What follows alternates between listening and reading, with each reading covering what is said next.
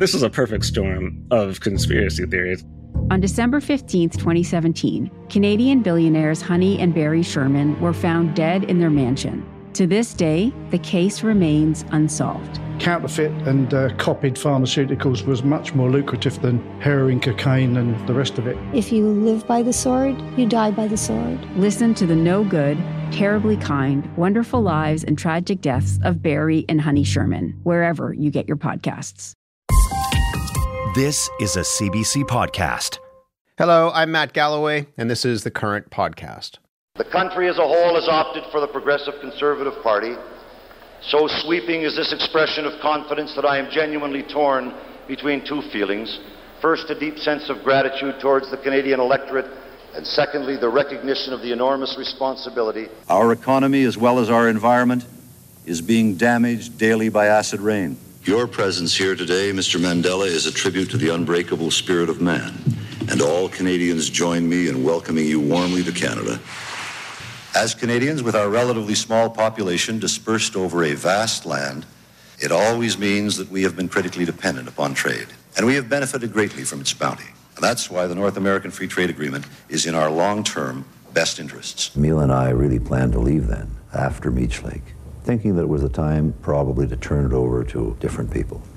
When Meech was not ratified, we did what we had to do, and uh, today was the right time. Prime Minister Brian Mulroney left his mark on Canada. The GST, free trade, scrapping the National Energy Program, the Acid Rain Treaty, his fight against South African apartheid, among other things. Brian Mulroney died yesterday, as you've been hearing in the news.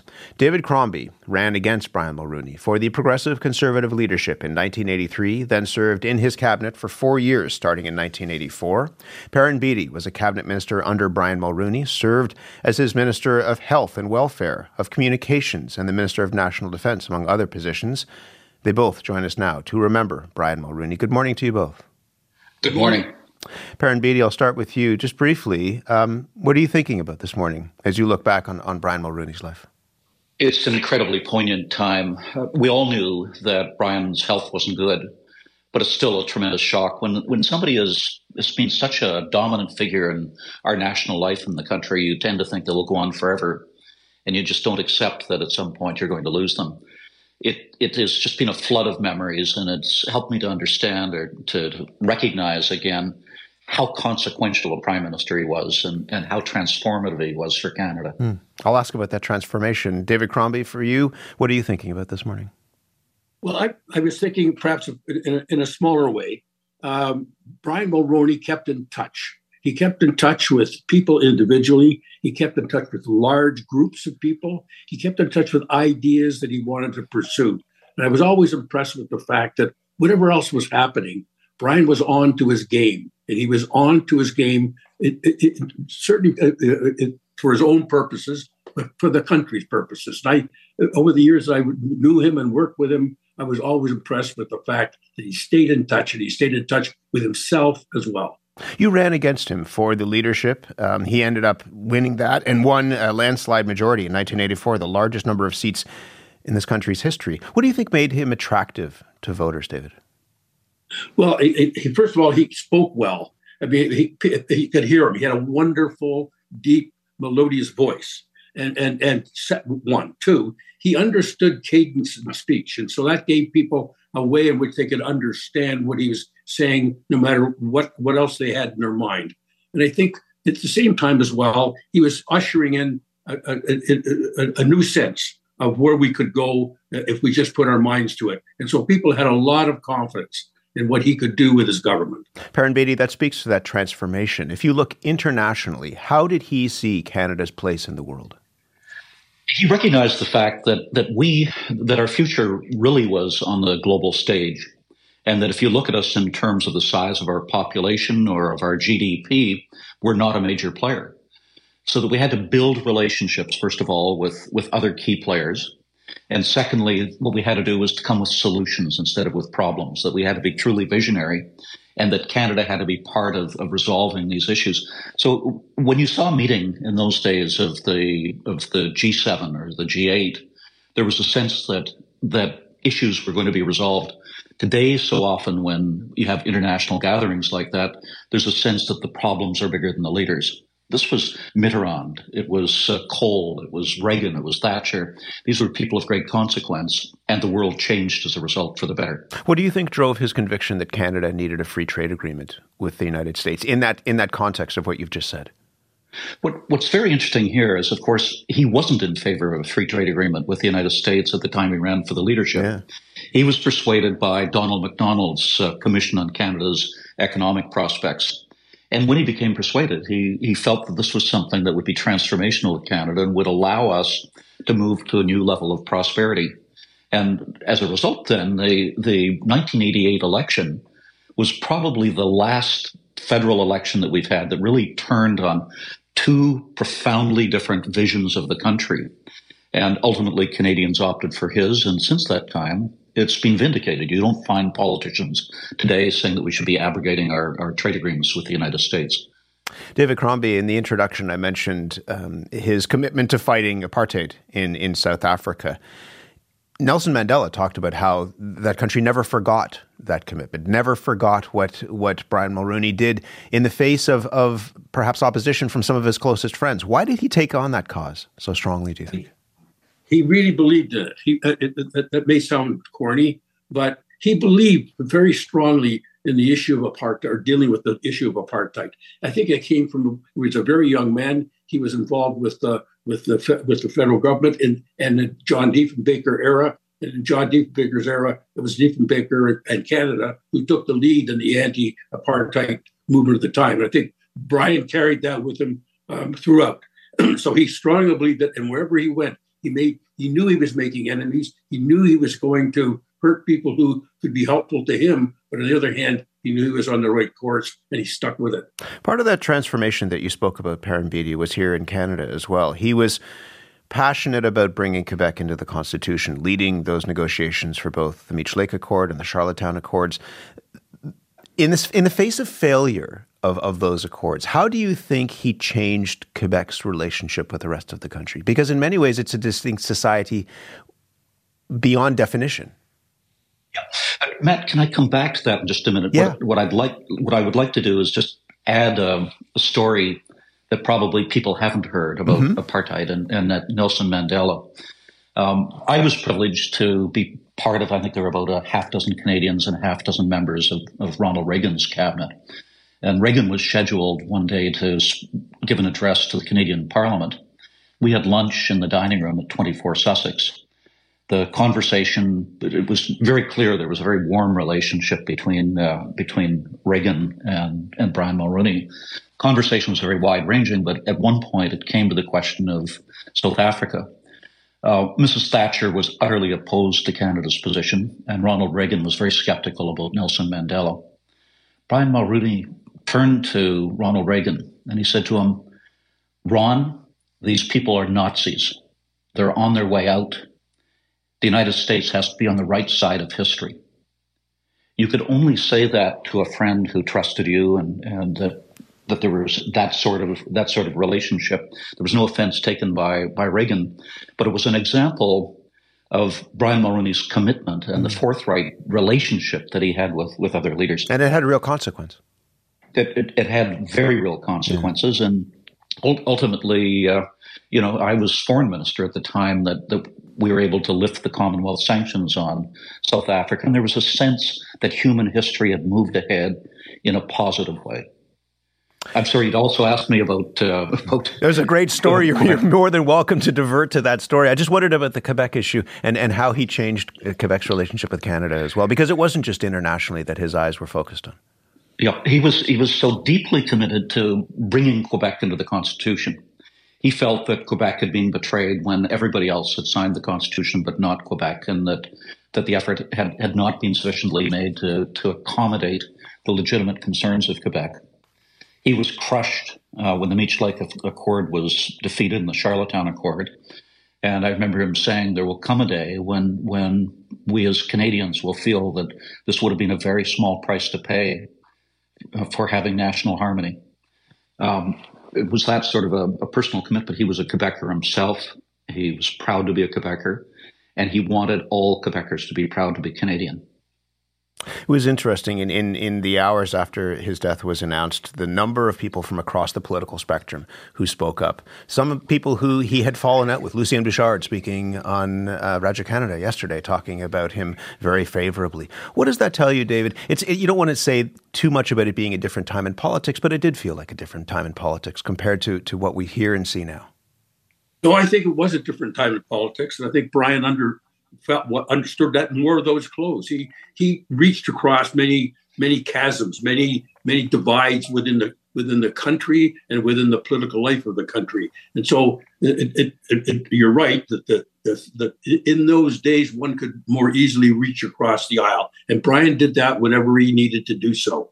Uh, and he could that, that those bridges were ideological or geographic. Uh, that's why he understood Canada that, that it, require, it required that Canada be as flexible but as firm, interesting enough, at the same time as it tried to hold things together. And Perrin's point and story tells you that. Perrin, how should we remember that? That that that idea that in a different time in politics, people there's that idea of, of disagreeing without being disagreeable. That's that's the critical thing, and it's something that we've lost since then. We have to be able once again to differentiate between an opponent and an enemy and to accept that somebody can be wrong without being evil and to maintain a dialogue of, of civility. The, the, other thing is, is the human aspect of Brian Mulroney, and, and David was really, uh, really alluding to that. This was somebody you get the call from when you were at your lowest point. Um, the relationship that he forged with uh, with Robert Bourassa was because he reached out to him after Bourassa had left, left office and before he came back in. And often you would get calls from him. I would, I remember getting calls in the weekend. I was sitting at home watching Elwy Yost at Saturday night at the movies and the phone rang and he said, Perrin, it's Brian.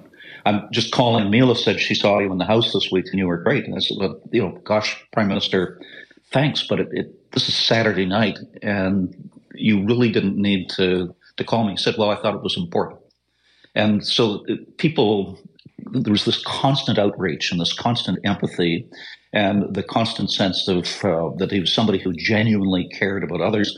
That resulted in in caucus, mm. as as David will tell you as well, that even when we were at our lowest in terms of public opinion polls, members of caucus would have crawled over broken glass for him because he was the best possible manager of people that I've ever met.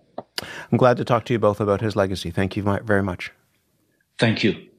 Thank you. David Crombie ran against Brian Mulroney for the Progressive Conservative leadership in 1983, served in his cabinet for four years starting in 1984. Perrin Beatty was a cabinet minister under Brian Mulroney in a number of portfolios, including health and welfare, communications, and Minister of National Defense.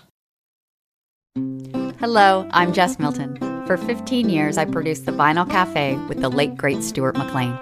Every week, more than 2 million people tuned in to hear funny, fictional, feel good stories about Dave and his family. We're excited to welcome you back to the warm and welcoming world of the Vinyl Cafe with our new podcast, Backstage at the Vinyl Cafe. Each week, we'll share two hilarious stories by Stuart, and for the first time ever, I'll tell you what it was like behind the scenes. Subscribe for free wherever you get your podcasts. As CBC's former chief correspondent, Peter Mansbridge covered Brian Mulroney for several decades. Peter, good morning to you. Morning, man. How do you think Brian Mulroney changed this country? Well, he changed it in some big ways. Uh, you know, we we talk about how politicians can impact their country when they're in leadership roles, and most of the time we say, you know, that such and such a person or such and such prime minister doesn't have any big ideas. They're kind of small ideas. Mulroney had big ideas. Uh, you talked about some of them with uh, David and Perrin just uh, there, whether it was you know free trade, whether it was the GST, whether it was his attempts at various things on the Constitution whether it's what he did on the international stage. Those were big ideas. They didn't all work, uh, and he carried some flaws with him uh, that he paid a political price for for trying them. But he tried them, and uh, you know that was what separates leaders from other leaders. This was a guy with big ideas, and he ensured he had the loyalty all along the way. That story Perrin tells about trying to trying to watch Elwy Yost on a Saturday night and getting a call from Mulroney. I bet you every one of the conservative MPs in that caucus could tell you the same kind of story about their moment when Mulroney called them. He ensured he had caucus loyalty, and he got it by doing things like that. How do you see it? The, the, the, question of, of what he tried to do in terms of national unity, bringing the country together, but in some ways, the the after effect of that was a split in his party and, and the rise of uh, the alliance and, and others. How do you see what he tried to do when it came to Quebec's place in Canada? Well, it, it did cause a split, obviously, with the, the Bloc and the and, and Lucien Bouchard leaving. It also caused a split, in, a split in the Conservative Party and the birth of the Reform Party. Um, and you know those were difficult moments, but you know trying to do big things can come at some price. They don't always work, and that was one that didn't work for him uh, in terms of uh, of Quebec's future. Uh, we went through some extremely difficult, tense times uh, during that period, as we had with Pierre Trudeau in the decades before uh, that led to the first referendum.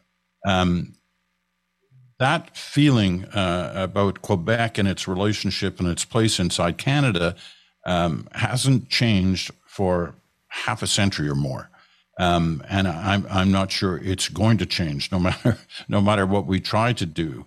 Uh, it, it, it's kind of part of the Canadian fabric, uh, those differences in terms of uh, um, the place in Canada. It's in some ways, you know, I, I spent 10 years in the West before I moved to the East. Mm-hmm that's some of those similar kind of feelings uh, in the West, and they crop up every once in a while. They're back up again now.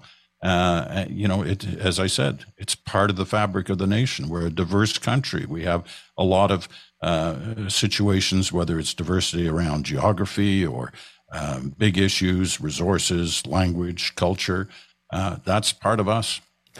He left office with the lowest approval rating ever of a Canadian prime minister, which is remarkable given what he came in with and that, that enormous majority. What is it that you think made Canadians change their mind about him?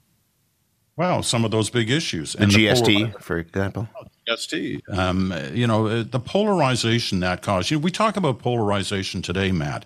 It's very different. A polarization uh, in the late 80s and early 90s was around big issues. It wasn't the personal bitter stuff that that, that occupies uh, our, our, our, time and our our coverage these days. Then it was around big issues. Some of them worked and worked extremely well for Mulroney and the country. Uh, free trade was one of them. You can you know argue about how you may feel about free trade, but successive governments have continued it on. Same with the GST. Successive governments had benefited from the GST. What hasn't worked? Well, you know, we, we just discussed it in terms of, of the Constitution. On the international stage, there was no doubting, I don't think, by Canadians that we were on the right side of history. But I don't think Mulroney gets the credit he deserves on the South Africa issue. You know, Perrin and, and, and, David talked about it. I, I witnessed it up front and close at hand. I was in South Africa with Mulroney when when uh, Mandela passed, and he's revered as a hero there because there's there's little doubt in a lot of people's minds that. Um, you know, Mandela may have spent the rest of his life in jail if it hadn't been for Brian Mulroney. Apartheid may have lasted much longer than it did if it hadn't been for Mulroney. He pushed two of the strongest leaders in the world in terms of their positions, Thatcher and Reagan, to come around on that issue. That was no small feat. Um, and, you know, for, for all his flaws, and he had them. And books have been written about them. books have been written about him, absolutely. Uh, and, and justifiably so. But, uh, you know, on some issues and on the international stage, that one and acid rain, as you mentioned, those were huge deals. And, uh, you know, he, he should get full credit for his management of them. Just in the last minute or so that we have, how will you remember him? People talk about getting the call, and I don't know whether you got the call if you were watching Elwy Yost or getting the call sitting at your desk, but how will you remember him as, as not a politician, but as a person that you knew? I had a few calls from him, Matt, over the over the years. Some of them he was blistering mad about something we may have done, and you know, in, in coverage, and we'd argue about you know uh, what had happened and why we'd done what we did. I'd stand by my position. He'd stand by his position. Uh, but then he, then he was the, the, the gentle, kind Mulroney who never forgot certain things. You know, I, you know, I remember my, you know, my, uh, my son was at U of T in political science. Mm-hmm. He wrote a paper on free trade. And somehow that paper got in the hands of Brian Mulroney, who then wrote a lengthy letter. This is like, you know, just a couple of years ago long after he'd been in political life. He wasn't doing it to suck up to anybody. Mm. He actually wrote and engaged on the topic of free trade. And my, my son pulled it out last night and said, Dad, you remember this? You know, and he read the letter. It was amazing. But that's the kind of thing he did for a lot of different people. Um, he didn't forget uh, friends or foes. Mm. You know, coming out, last night and saying what he said, that, you know, I kind of gasped at that. Yeah. They were they were fighters. Uh, and there he was, less than an hour after the news came out, standing talking about how foes can be can be friends too, and uh, and have a respect for each other. We could all learn from that. Peter, thank you very much for this. Matt, take care. And you, Peter Mansbridge, the CBC's former chief correspondent for CBC News, and now the host of The Bridge. For more CBC podcasts, go to cbc.ca slash podcasts.